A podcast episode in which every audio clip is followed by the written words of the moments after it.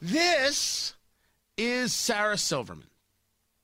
Sarah Silverman discussing something that I have brought up on this show numerous times.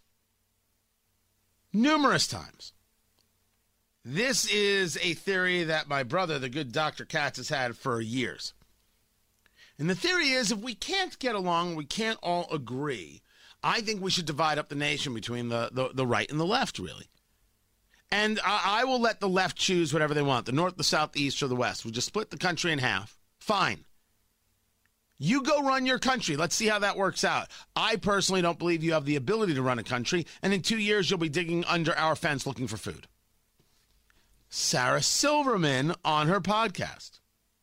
I mean, this may be a negative thought, but or maybe a positive one. I don't know. But if people aren't getting along, uh, like in relationship, they break up, you know. So, like, why don't we just finally just realize that this these states aren't working and, like, divide up into, like, two or three countries of, like, U S A one and U S A two. And they can be U S A one. Like, the conservatives can be U S A one because they love being number one, and it means something to them. And I'd love to have that be theirs. They can be U S A one, we'll be U S A two, and we'll be allies. No, no, no, no, we won't. How in the world could we be allies, Sarah? We're not allies right now. And let us uh, understand what the problem is. Be- before you hit the music, Allison, let's understand, Sarah, what the problem is. The political right has no issue with the political left wanting to live their lives the way they see fit. It's that you people can't leave us alone. You people keep thinking that government is the answer and that we should somehow be put upon. You're the people who won't even look at elections, honestly.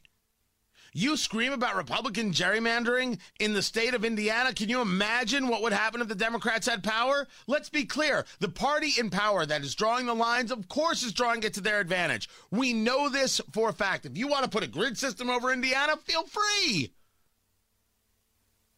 But Democrats don't do this. Stop talking.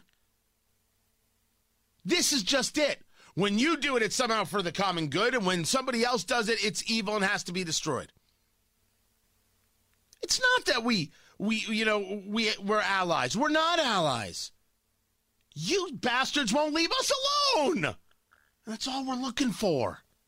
In the end, that's all we're looking for. But sure, you, you take your own country. Ten bucks if you know how to grow a tomato.